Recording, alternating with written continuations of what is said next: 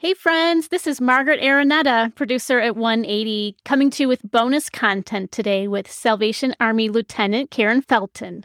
Karen, it was so great to hear your amazing story of transformation. Just wow, Karen. well, thanks for having me. Sure.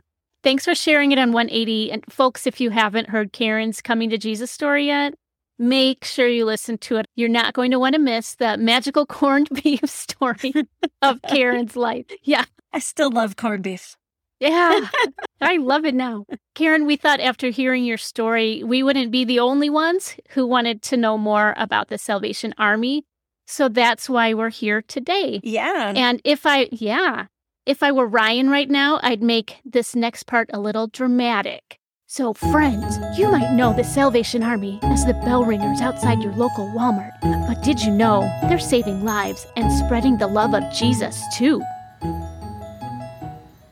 Hey, you're hired for our next promo. Thanks for being here, Karen. Yeah, I love talking about the Salvation Army. Great. Well, we want to hear it. I think a lot of our listeners either need a refresher course on the Salvation Army, or a lot of them, I think, haven't ever heard of the Salvation Army because they're younger. And uh, yeah, they probably haven't heard of it. So just tell us what the Salvation Army is. Sure. So I'll give you just a little cliff notes of the history of Salvation Army. It was started in 1865 in London, and it was actually started by a man named William Booth and his wife Catherine.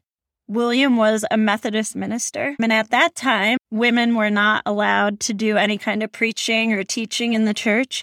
And William loved his wife, and his wife was educated and fiery and outspoken and she went to her husband and said, I just really feel like God is calling me and that I should be able to preach too. And God has given me a message. And so they went to the gathering of all the Methodist leaders, and William presented this idea, and he was shouted down that that could never be. And so mm-hmm. they searched scriptures and prayed and decided that they were going to break off from the Methodist Church because William really wanted to honor the fact that his wife felt called. He also believed that they needed to be out of the building and in the streets where people needed them the most. So when he started it, he called it a movement. It wasn't a church, it was a movement. It was called the Christian Mission. And then it quickly evolved into the Salvation Army because he believed that there was so many lost souls that you needed a whole army to wage war against sin and corruption that was happening in the world. And he wanted to bring salvation to the streets. So that morphed into the Salvation Army, a whole army of people he envisioned to bring salvation to the world. So it started with them going out on the streets and having open air meetings and preaching the gospel wherever people would listen. One of his big things was during that time in London, a lot of men would get their pay envelopes and then go down to the taverns and get drunk and bring no money home to their wives and families. And the wives would see William Booth and Catherine outside and they would share with them that their kids were going hungry because their husbands were drinking up their pay envelope. And then he would I say, see.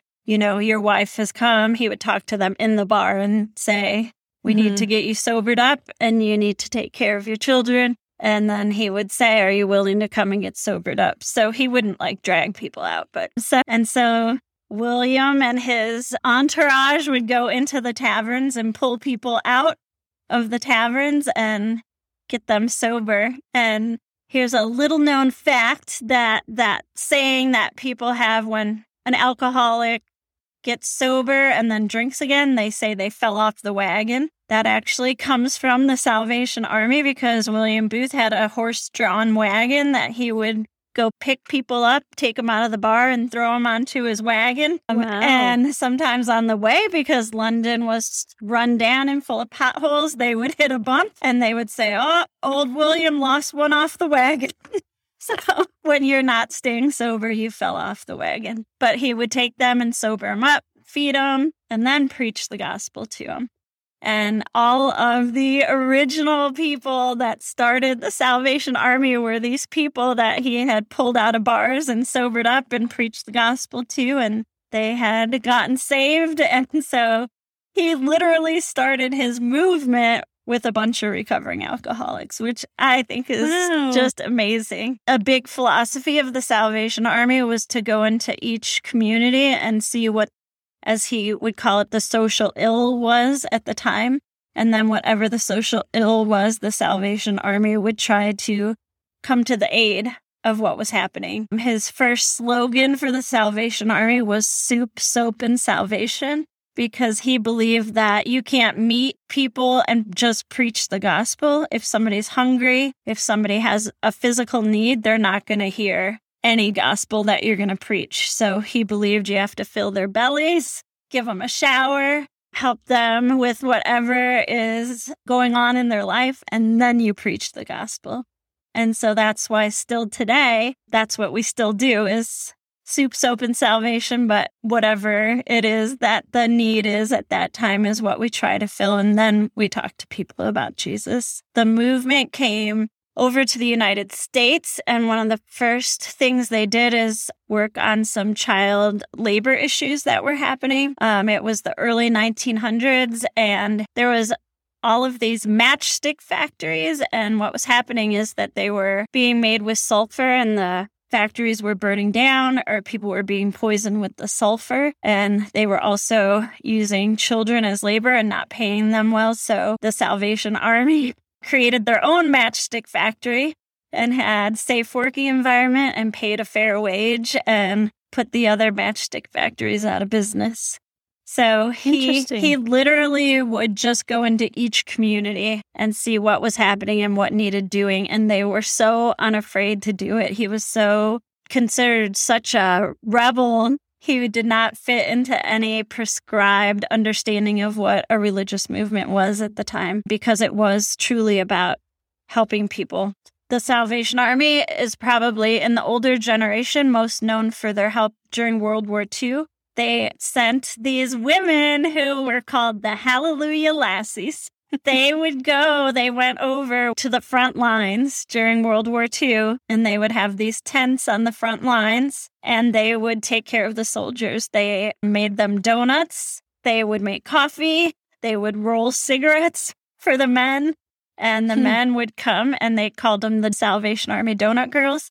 And they would come and get some donuts and coffee and just have some rest and the women would pray with them and they would go back out to fight. And a lot of World War II veterans are probably one of our biggest supporters. And we're aging out of that group now, which is sad, but they all remember having those donuts and they would say it was like a taste from home. And those women were just like the most fearless women to go out on the front lines. When I found out about that, I just admired that so much. So over time, the Salvation Army grew and grew and grew to it's in almost every country now in the world and definitely wow. in every state in the United States. But I think we're up to like 300 and something countries. Every major city definitely has a Salvation Army and even some small towns. And just like in the beginning, every single Salvation Army has its own particular population that they serve because not every community needs the same thing. So the philosophy of going into a community and seeing what they need is still the same. Okay. So take us to your Salvation Army, the one, what town are you in, Karen? Um, right now we're in Kansas City, Kansas. Kansas City. So Salvation Army officers are also pastors. You go through two years of seminary. You become ordained and become a lieutenant and you're assigned to a location. The saying is you salute and go because we believe that wherever they send us, that's God's will for where He wants us to be. Whatever social services there, you're the person in charge of it. So in Kansas City, we actually have a huge campus. This is the biggest place my husband, my husband's been an officer for 36 years. This is hmm. definitely the biggest location. He said he's been at we have three separate buildings. It kind of looks like a little college campus here. This building I'm in right now is called our Emergency Assistance Building. So any short term social service happens in my building. We have a food pantry. We do emergency assistance if people get behind on their rent. If people are at risk for having their lights or their water switched off, they can come and get help. We have a lot of COVID relief money. So if people have experienced some kind of financial hardship due to COVID, we have all kinds of resources, right? And we also have an awesome program called Pathway of Hope. So if we see somebody coming in over and over and asking for emergency assistance, we share with them about Pathway of Hope and ask them if they would like to be a part of that program. It's a pretty intensive program. The client can work with a case manager for up to two years and they walk through client centered goals. So a lot of people get into the cycle of poverty. It's generational and they don't know how to get out or there's obstacles in the way of them not getting out. So many things that we see over and over again in this cycle of poverty. And so the Pathway of Hope caseworker will work with them to set goals on how to overcome those obstacles. And then it's almost like having a life coach. They walk through the process with them over time. Nice. Until they until they achieve um, financial self sustainability. So the goal is that we want to always be working ourselves out of a job with each client that comes in the door. We don't want to create another system that just creates dependency on us. We want to be able to help people to self direct and transform their lives and to know that it's possible, that where they are now is not where they have to be. And so we see huge success with that because often people go for help and they might get a check for their landlord and then that's it. But then they're still in the same situation that got them there in the first place. And so we believe that there's dignity that comes when you can take care of yourself. And so we want to help people to remember that dignity that they have within themselves that they've been given from their creator that he never intended us to live that way, that he's given us so many gifts in each of us, he has a purpose and plan. And sometimes in the midst of survival, we forget that we have a purpose and a plan. So it's to help them to remember what that is or to learn or to even discover that there is a purpose and a plan. We've seen some pretty amazing success stories. So that that's mostly what happens in my building. So we have an after school program for the kids that live in the housing that's right around us. So they do sports, but they also do mentorship and Bible study and discipleship. It's really just a safe place for them to be and to have people that can pour into their life. Then we have a transitional housing program for people who have been experiencing homelessness. We have a homeless veterans program, and that's funded through the VA, the Veterans Administration, and our veterans can stay with us for two years and we try to help them achieve self sustainability, get them an apartment, and hopefully, if they can work, if not, then just how to budget, you know, just learning all those skills that they need to be successful once we find them apartments. We also have a reentry program for people who have been in prison for a long time. What happens is they have to be referred to by their parole or probation officer and the parole or probation officer will ask them if they feel ready just to go out if they have a post release plan. And if, and if they don't, a lot of them are getting released and say, I don't even have anywhere to live. And so there's a couple different programs they can choose from. And so they'll ask them. A lot of it depends on where they're paroled to or if they're going to be on probation and they have to stay in Kansas City, Kansas but they have nowhere to live, then they'll offer them our program. So every part of our program is voluntary. People get institutionalized. And then if they've served their whole time, they just get released with no kind of planning for what happens once they go. And so what happens is people experience shell shock because they've been very closely controlled. Every moment of their day is scheduled, and now all of a sudden they have all this freedom and they don't have any way to support themselves. And that's why recidivism back into prison is so high. They can come into our program and also be here for two years and just kind of slowly re enter the world. And then we just walk alongside of them as they reconnect with family, as they find jobs, as we try to come up with a plan for saving money. We set them up for success. And we have a program called Artists Helping the Homeless. And this was a program that was created by a local artist who saw people suffering. He wondered what happened if somebody who was homeless got sick. And so, homeless who have been admitted to the hospital for care, he goes and picks up and he will bring them to us so that they can stay for a short term. It's usually 30 to 60 days to recover from whatever they were in the hospital for. And then we also, we do also have a drug and alcohol treatment program on campus. Thanks. People, when you work with the populations that we work with, you can experience compassion fatigue where you hear these horrible stories day in and day out, and then you see people that just go back and keep doing the same things over and over, and it can get discouraging. But I always tell them that, you know, you have to continue to see the hope in other people, even when they can't see it in themselves, even when they do the same thing again and again. They're not mandated by anybody to be here. They, they made a choice to be here. And so as long as they choose to be here, we're to believe that they can change. And that's really important to me. My husband and I's word for our campus for 2022 is dignity. We want hmm. everybody to remember who they are and that they have inherent dignity. And that's from clients even to staff. Staff doesn't always feel that they have their dignity. And so we want our staff to remember too that they have inherent dignity and that their dignity matters to us. So it's that is something that's really important to us is that everybody is treated with dignity, no matter what they've done. Nice. Uh, so I have a question. So you, there's a lot of programs that you offer the Kansas City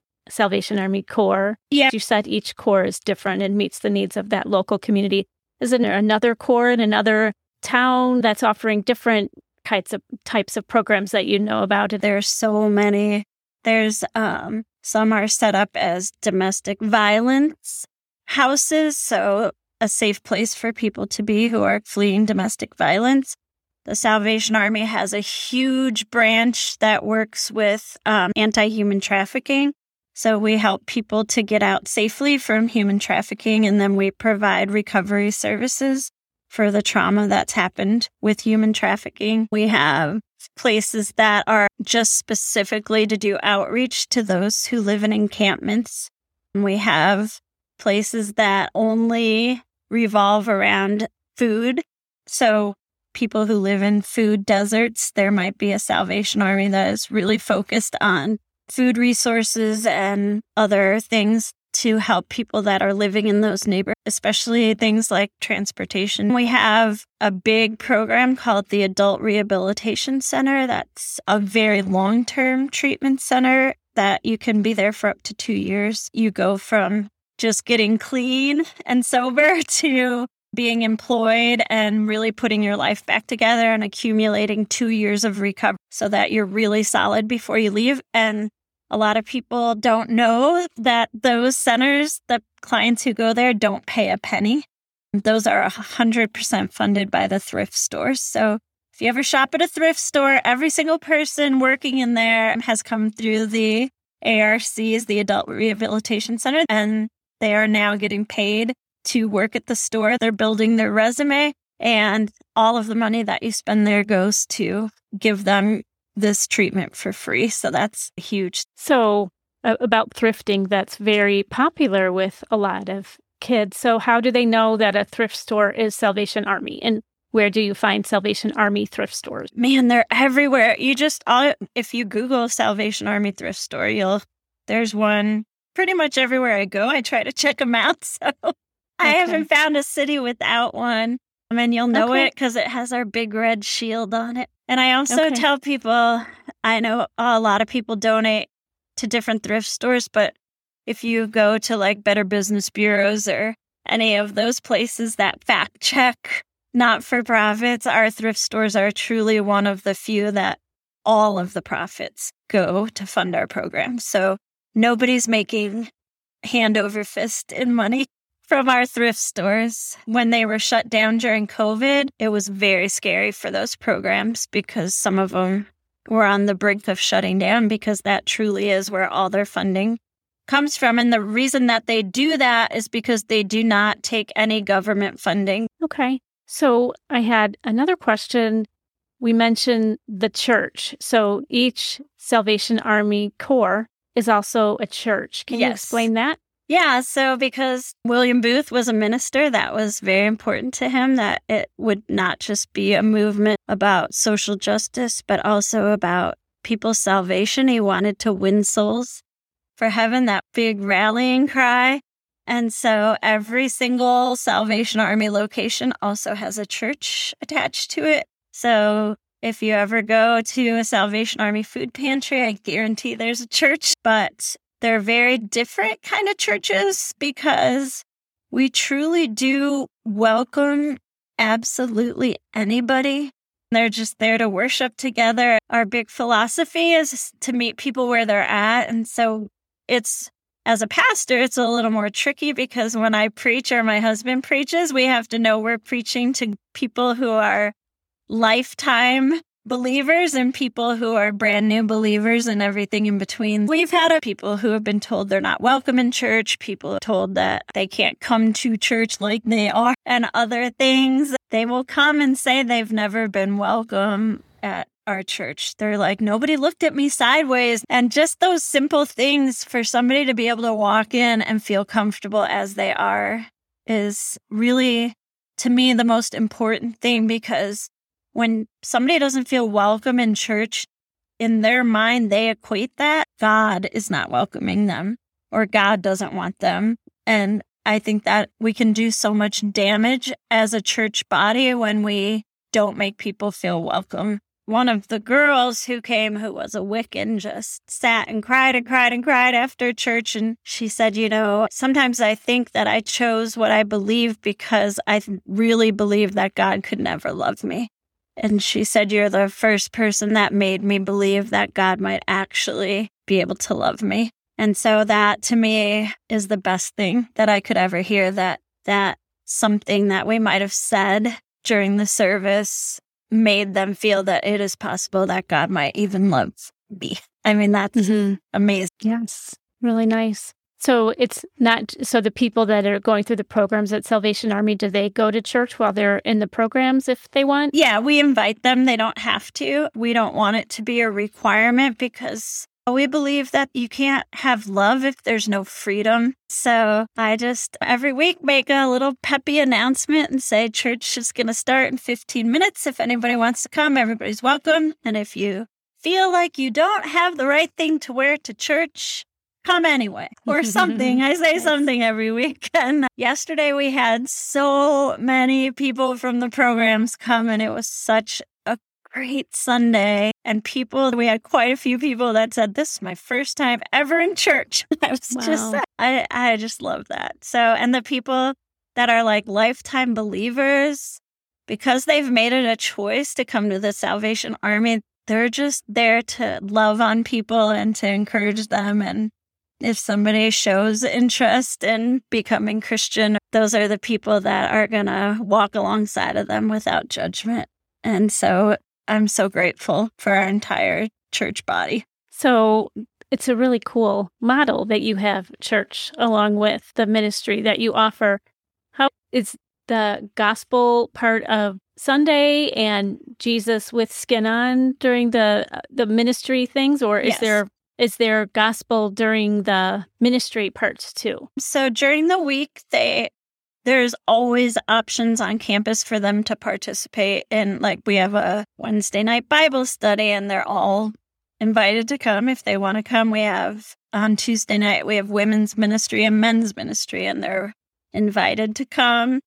So we make it available. My husband and I make sure that within the first 72 hours of somebody checking in that we get to meet them and tell them that you know, we're the officers, but we're also pastors. And if they want any kind of spiritual part of their program while they're here, that we're available to them.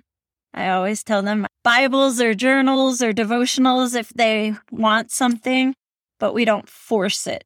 That was definite. That is definitely not the philosophy of the Salvation Army. We're well with your story. That's evident. Yeah, literally, the pastor sees you walking out and you're back. Like so yeah. much. Yeah. know, that's a lot of grace. Exactly. So. I had talked to my husband after the podcast and I said, I, I wonder what would have happened if the Salvation Army was the kind of church that said, you know, you need to sober up and get it together if you're going to be part of our church. Or if I even mm-hmm. felt for even one minute that that was what people around me were feeling about me, I probably would have shut the door forever. But the fact that they were just constantly saying, We love you right where you are, even if nothing changed, we would still love you. Mm. And for mm. them, that is so hard to understand that they can go out and do these things and mess up and we're still going to say we want you to come back and we're going to love you. Even if you don't come back we're still going to love you. But to me that's so important that they know that there will always be a door open and somebody to love them. It's hard. It's so hard. About the staff. Yeah. So you have all these services including rehab. So how do you staff all these things regular everyday people like I used to be. We hire them. We get our our funding for almost every Salvation Army. Most of their funding comes from the kettles and the bell ringers. And that's why we're always like, please donate to the red kettles because we have to base the bulk of our budget around our kettle, whatever we raise in the kettles. And we do have a lot of grants that we get like for instance all those covid grants. So when people come for help we have you know pots of money that are from different places like the covid money or we have we do have certain ones from that are like emergency food. Those are governmental grants that we can help. And then like the va helps us a lot. That's a government agency but they give us grants to help the veterans. So we have different pools of money that then can be used for us to hire the staff that we need. Okay so give in the red buckets yes the, where the bell ringers are yes. at christmas time yeah. So f- they really need that money. We really do. If you look us up, we're one of the highest rated for if you give a dollar, how much goes to direct services. And ours is really high. It's, I think we're the top two. It's, I think currently we're at 88 for every dollar you give goes directly to our clients. So as officers, you do not become a Salvation Army officer if you if you want to have a nice savings account or anything else, you decide you want to become a Salvation Army officer, you know, basically you're going to be like a missionary because we make very money. My husband has been an officer for 36 years and he only makes 50 cents an hour more than I do. And I've been an officer for three years. So, wow. um, the general of the Salvation Army, who's the head honcho, makes the same amount of money as my husband does. So that's why we can have such a good giving record because the people running it are the pastors and we don't get a big salary. So, what we do have that is nice that makes it possible is along the way, people have donated or the Salvation Army has been able to purchase at a lower rate houses so that when my husband and I move here, we get whatever house is here that belongs to this location and you get whatever furniture is there, whatever towels are there, whatever everything. Wow. And so we don't have to pay for housing and you use whatever vehicle is already here. And so that makes it possible for them to not have to pay us very much because we really we don't have to worry about the day in and day out kind of stuff. So what we get is a stipend for food they really encourage us to take time off because you do get compassion fatigue dealing with such heavy issues. So my husband and I try to make it a priority to save what we can just to be able to go somewhere twice a year to just get away and decompress. So yeah, you definitely don't get into this work to get rich, but because of that, we're able to really help people and make money go a long way. And we're very well respected because people know what the Salvation Army does with what they have. Great. Well, thank you so much, Karen. This is really helpful. You're welcome. If you want to find more information on the Salvation Army, you can look in our show notes. We'll put links to all the things we talked about, and you can certainly look up the Salvation Army too, salvationarmy.org. Is it yep. .org? Yep. Yep, salvationarmy.org. But we will have all those links in our show notes. Thank you so much for your time, Karen. Thanks for having me. Sure. Take care. All right. Bye. All right. Bye bye.